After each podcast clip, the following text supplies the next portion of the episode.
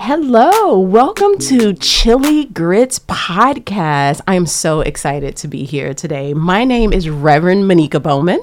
And I'm Dr. Aisha Francis. And this is our very first episode of Chili, Chili Grits, Grits Podcast. and we're elated because Chili Grits Podcast for us, it's really about where Southern sayings lead to the foundation of success. And we both moved here from the South and know a little bit about how Southern sayings shaped our lives and how it has influenced us. So, moving to the hub and trying to keep that bit of our Southern selves alive, uh, it's one of the things that has kept our friendship together. And so, we thought we'd share a bit of that with you. So, Aisha, how did we meet? Let's tell the people how it happened. yes. Well, we met through friends. we did. We met through a mutual friend, Simone Monique Barnes. Shout out to Simone. Hey, Simone. who had um, like a, a brunch. I think she had a brunch. It was. It was Mardi. Gras. It- yes, it For was her birth- Mardi her birthday, So, yes. uh, Simone is a mistress of ceremony and celebration and uh, has a February birthday and has quite the fun uh, way of really celebrating that. So we were both invited to a brunch that she held at her house. And one of the centerpieces of that brunch was cheese grits. It was cheese grits. It absolutely was. Yes. Yeah. And then you got married how many days? A week later? Uh, actually, the the month later. So our anniversary is March 28th, and that was in February. So yeah, that uh, later, uh, a little bit later that spring. Full disclosure, I'm still all in my feelings that I didn't get invited to the wedding, despite the fact we only met like a month beforehand. but I digress.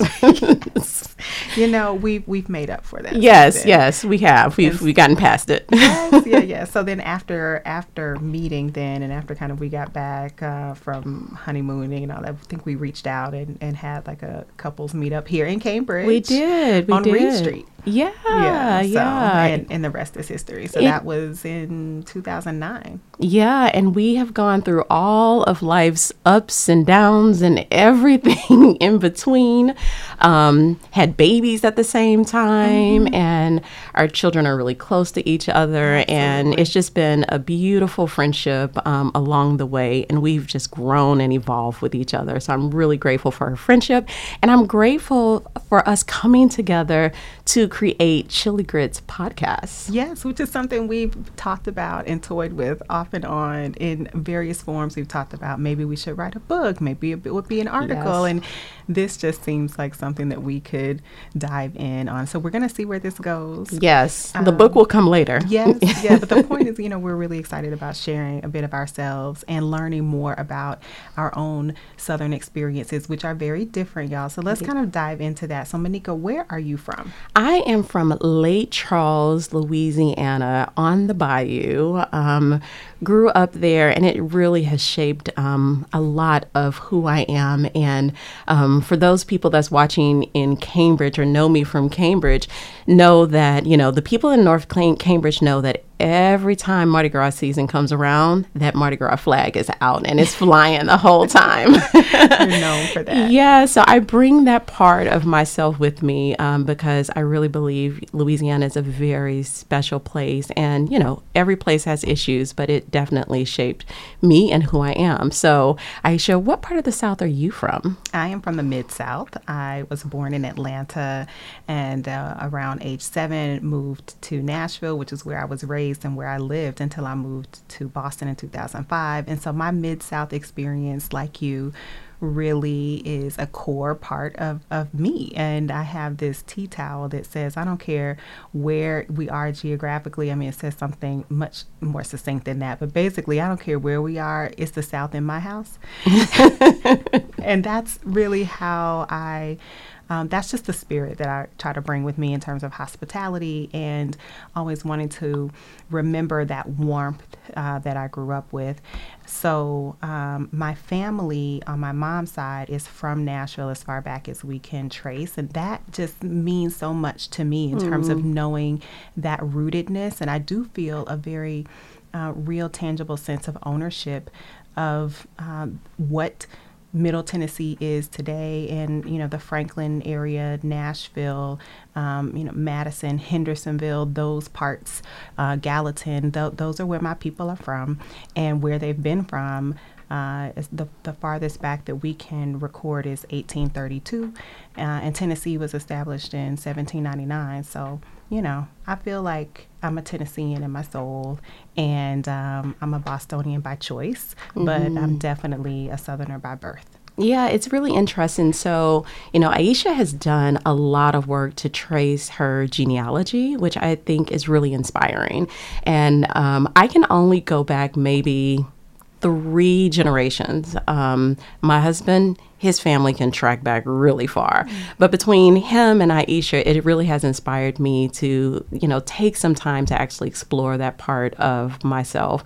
And, you know, what's interesting for me, um, Aisha, is, you know, we are here now. We made that choice, but we are a part of a long lineage and group of people over um, history when it comes to African Americans that move from the South to the nor- north for various mm-hmm. reasons. Um, and so it's going to be really nice as we talk about um, what are those Southern sayings, those pearls of wisdom that people from the South took with them and made and created a life for themselves here in the Northeast. So I feel like it's a privilege to be a part of that legacy and that history in a different way, in a 21st century way. That yes, is. Yes. So regionalisms are real, I think. Yes. And I think it's going to be fun exploring the extent to which we can claim some of these sayings as Southern sayings or not. And so that's a yes, whole both different are thing. true. Both, yes. yes, that's a whole different thing. So I claim anything I learned is Southern because I grew up in the South. And sometimes folks are like, wait, I'm from New York, and I say that too.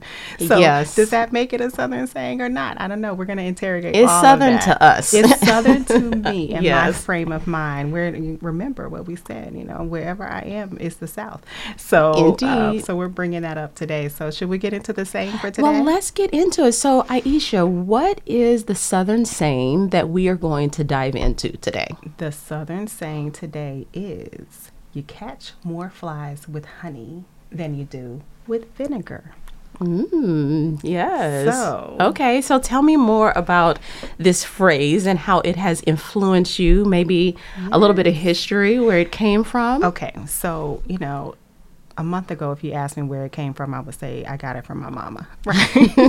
Who says this a lot.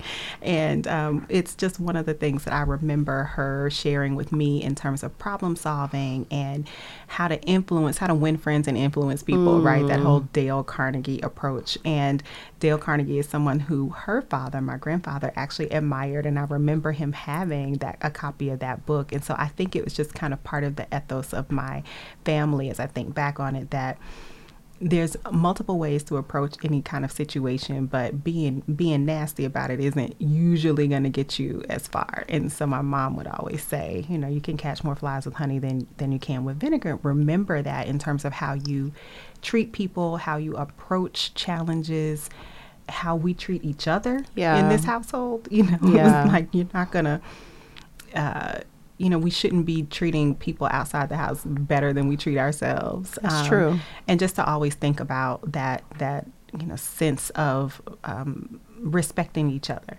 So when doing some research, a little bit of, of diving into the etymology of the phrase, uh, I thought it was really interesting that one of the earliest recorded uses of the phrase has nothing to do with the South at all, but is actually in Poor Richard's Almanac which everybody will uh, know is you know uh, put together by Benjamin Franklin, and it appeared there in 1744, and it was written: "Tart words make no friends. Spoonful of honey will catch more flies than gallon of vinegar." And it's just, I think, so fitting that when we were putting together the order of our sayings, this one was first, and then we did the etymology piece later, and to have this Benjamin Franklin connection because yes. I yes. lead Benjamin lead Franklin Cummings Institute of Technology. Indeed. I just think you know that that kind of um, kismet and coming together is in at least in my southern tradition one of these things where like this was meant to happen Indeed, you know we should indeed. this this is exactly we're doing what we should be doing exactly when we should be doing it Are we, we the spirit is at work. exactly Yes, everything is aligned yes. things are aligned That's the So- Reverend Bowman in me, right? that's the Reverend Bowman in you. And so I think that um, the point is, and we can talk about politeness and these things, but the point is, in my house, you know, being polite ruled the day. And Yeah. this is just another way to say, being rude about something isn't going to usually get you what you want. So Yeah. you might as well think about a different way to approach it. So, how, um, you know, how did this saying come up in your upbringing, if at all? Yeah, you know, it's interesting. The saying was there, but the one time I really distinctively remember someone saying it to me um, was actually when I was in Atlanta in graduate school, and there was this situation, and I was I was upset, and I was like, I am going to tell this person. You, make a, you made a plan for I was telling them like, off. yes. And this person just like politely just touched me and said the same. And um, it made me pause. But that's the like the one time I rem- distinctly remember um, internalizing it. Um, and it's interesting for me. So, Aisha, you know that like I am a staunch womanist, like feminist at heart. And, um, you know, the beauty of, I love the South. And I, I actually love what the North has done for me as it relates to being able to lean into that part of who I am as a womanist and as a feminist that um, for whatever reasons I, I didn't have the space to do so or maybe i was so young i didn't have the agency to do so when i did live in the south. But for me that phrase in that moment helped me to, to just calm myself a bit before i went off. But then as i um, as i lived with it a little bit more I started to realize that for me, everything is in context, right? And so for me, that phrase, I believe, lives in. Um, in context in the moment. And for myself, I give myself permission to use it as a tool when needed um, because there are moments when um, sometimes the vinegar may be a bit more effective honey. And that's just real talk. Um, and so, really being able to have the ability to move back and forth, um, that is what I have given myself permission to do, particularly with that particular phrase. And it definitely sticks with me because I remember that moment when the gentleman just, just gently touched me and said the words, and it, and it reoriented me with the situation. Yeah, so I mean, you're touching on something there, which is this expectation, perhaps, that we bring the kinder, gentler, softer self, no matter what the circumstances. circumstances, yeah. And I do believe, to your point, there are moments when you need to bring out the sharp elbows, and Yeah.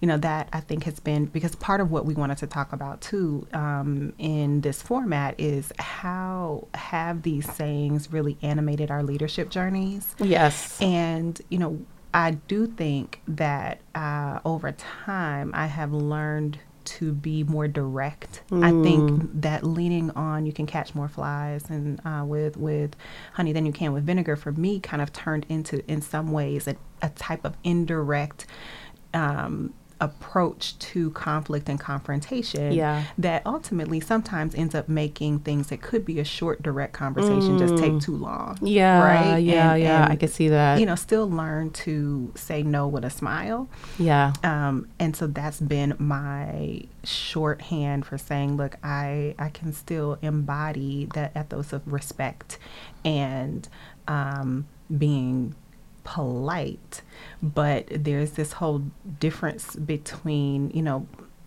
I don't know. There, I think there's a trap sometimes around being polite and kind and Absolutely. nice that burdens women, um, and maybe it burdens Southerners in some ways that Yeah. aren't, aren't productive when it comes to calling a spade a spade. Yeah, no, absolutely. And I think um, being able to have nuance and recognize the difference, but still be able to value the the pearl of wisdom, which it is a pearl of wisdom, I think has been really crucial and critical for me. And when I think about the honey, you know, pulling in the flies. I think about that as a leader myself.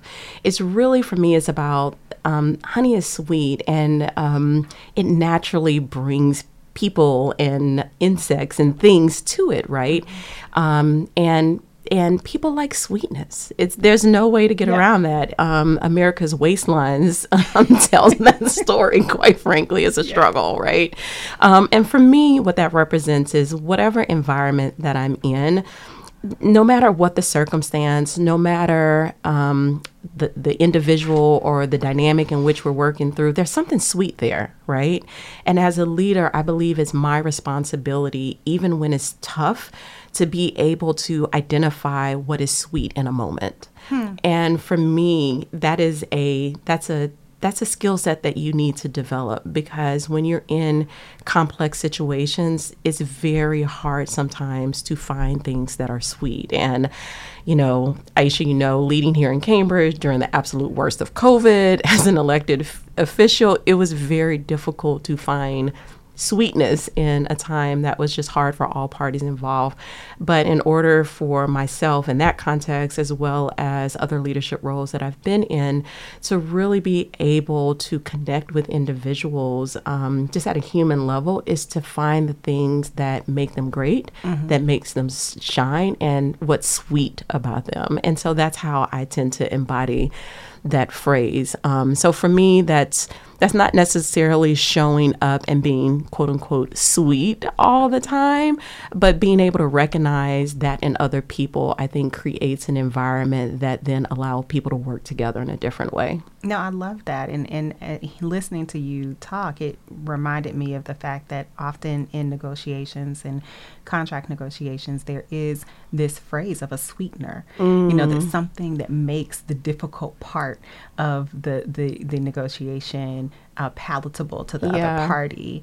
And and the other um, concept or kind of ceremonial sweetness I was thinking of, you know, the you'll know this as a as a minister, but the there's that ceremony. It's a, a, way of doing a christening or blessing where you have the salt, the pepper, the vinegar, oh, and yeah, the honey, yeah, the, yeah. the tastings that you give. Because you know the reality is that as as, as sweet as we want to be, there's always some vinegar in life. It all yeah, and sometimes that sweetness for for one party is straight up vinegar for, for another. I know, we, and you just gotta swallow it, right? It's just gotta learn to, to, coexist. But that being said, I love the saying. Um, I definitely always reminds me of my mom, Judy Francis, who um, really, you know, growing up, I, I feel like she said that to me, you know, on a weekly or monthly basis, just as a a way to to think about you know how to how to kind of move through life so. Yes and so how like has there been a particular moment where um, since you've been here in boston where that phrase just like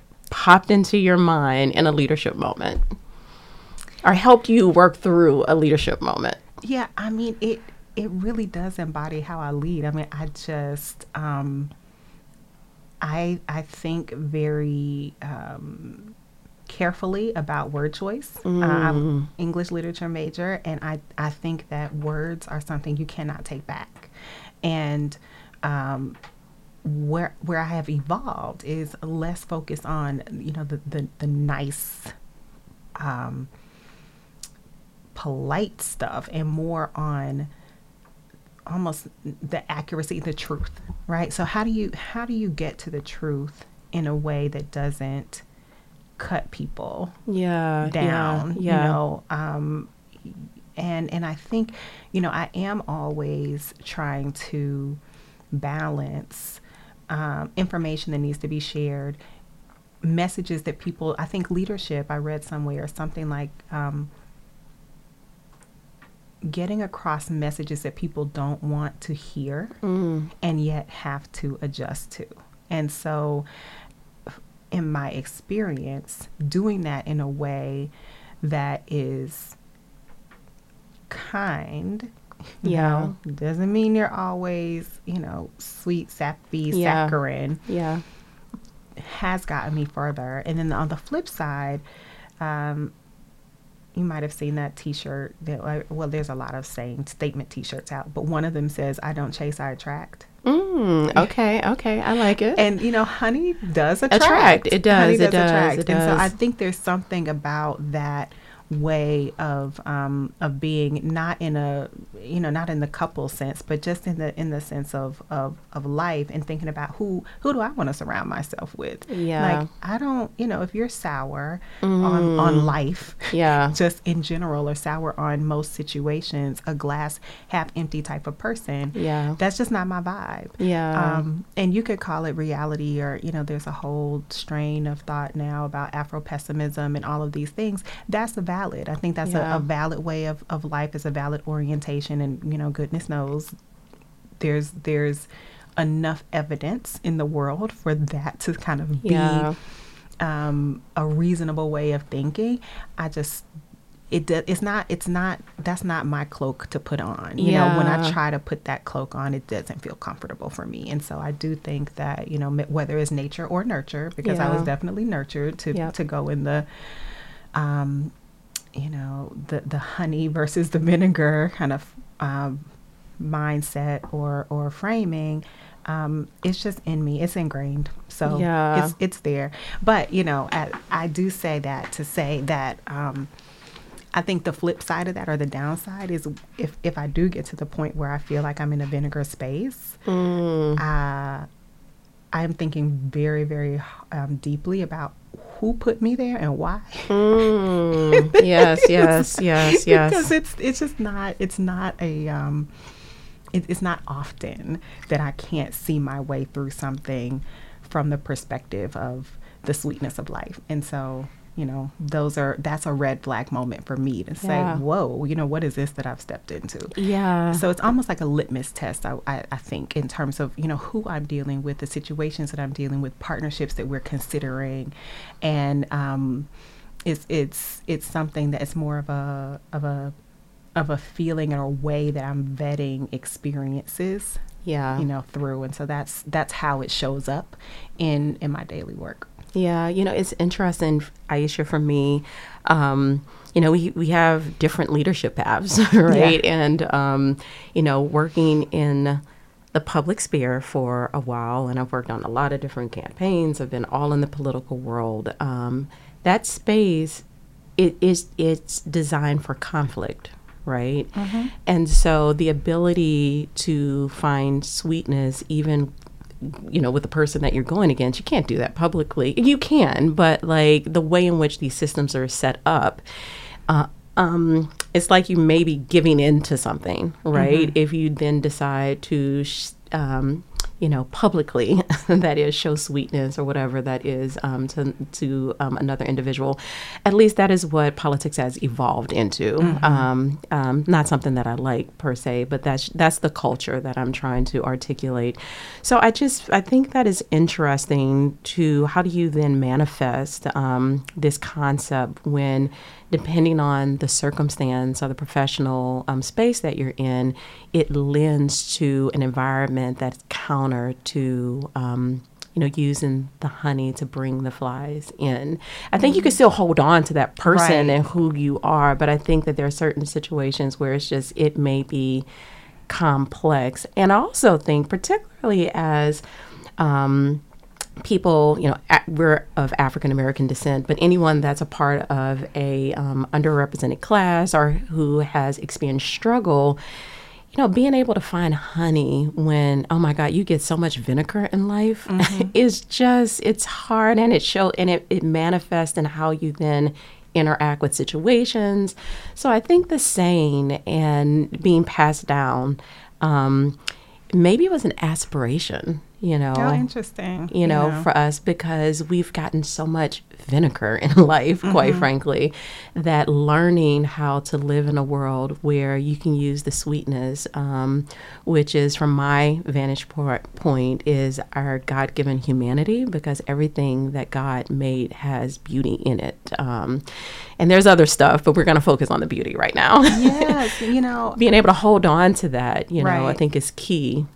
I think um, I agree with you, and I and I believe that if I think about myself, you know, in the in, put myself in my mother's shoes around the time that she was using this phrase with me, right, mm. which would kind of be where I am in life now. You know, it was a um, single mom, you know, raising raising me uh, with a lot of support from my maternal grandparents, and my mother worked in customer service. She was a, a adjuster uh, and a manager at Allstate.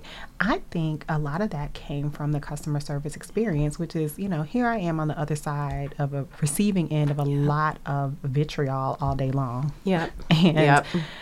the folks that, not that she didn't go the extra mile for, for all of her clients and customers, but the people who really got the extra mile were the people who were nice. Yes, and the people who, who were respectful. Yeah. And and I think, you know, today, fast forward, the con- the the most recent context that I remember her bringing the phrase up again and again was in the context of a customer service um, mm. exchange that she was having, where she was tempted to just you know let somebody have it, and she was telling herself, but you know what, Aisha, you get more like you catch more flies with honey than you do with vinegar, right? Yep, yep. Like, yep, that's right. Yep. you know, so it's more of a way to check ourselves yeah. when we're feeling ourselves get to a, a tipping point or a boiling yeah. point. And I think, you know, at the kind of a, um, you know, a, a, a micro level, um, it's an example of how this was really coming up in in daily life. Yeah. So, so when I hear I hear grace, mm-hmm. you know, mm-hmm. it's a it's a phrase that reminds us to rec- to give people grace it's a phrase that allows us to recognize the humanity in other people and in ourselves. Whether or not it's a vinegar situation or a honey situation. Yeah. yeah. And as an adult, um, learning how to be able to manage vinegar or yeah. vinegar situations. That's like, a, that's a growing edge for that me. That is, you know, that's that's you know, sometimes you just gotta like just just taste a little bit of honey to remind you. Yes, that there's something on the other end. There is something on the on the end. Mm-hmm. Um, well, I think this has been a great first episode of Chili Grits podcast. It. One in the books, y'all. Exactly. Can I say y'all? Yes. yes All right. I'm course. saying y'all. I'm reclaiming y'all. Yes. Seriously, I let it go. You know. Had you? I've been hearing it a lot more. You know why? Because one of the um, well, we can talk about this on another another episode. I'm not going to give us into a, a divert um, into a whole different thing, but it's it's like gender neutral. Oh, and it's okay. it's very inclusive, and it so is. it actually ends up on lists of ways to talk um, about groups of people in in uh, gender neutral ways. So you can say folks, you can say y'all. I love so it. A lot more y'all I've been hearing All these right. days from people who are not Southerners. All right, well let's let's do it. All yes. right, y'all. All right. well, this has been wonderful, and we hope that you join us again for our next episode of. Chili, Chili Grits, Grits Podcast.